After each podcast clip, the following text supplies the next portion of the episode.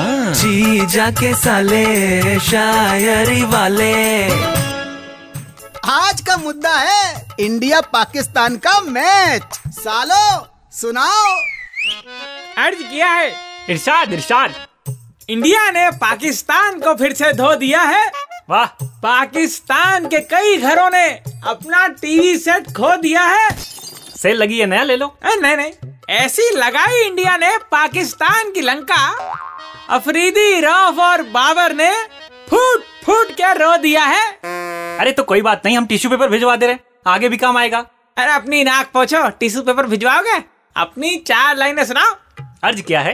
इरशाद इरशाद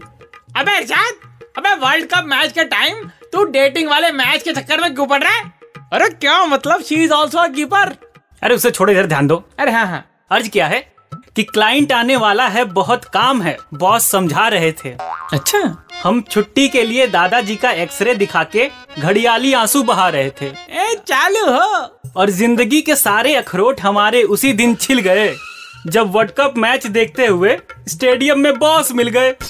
अरे गुरु फूटी किस्मत और फूटे अखरोट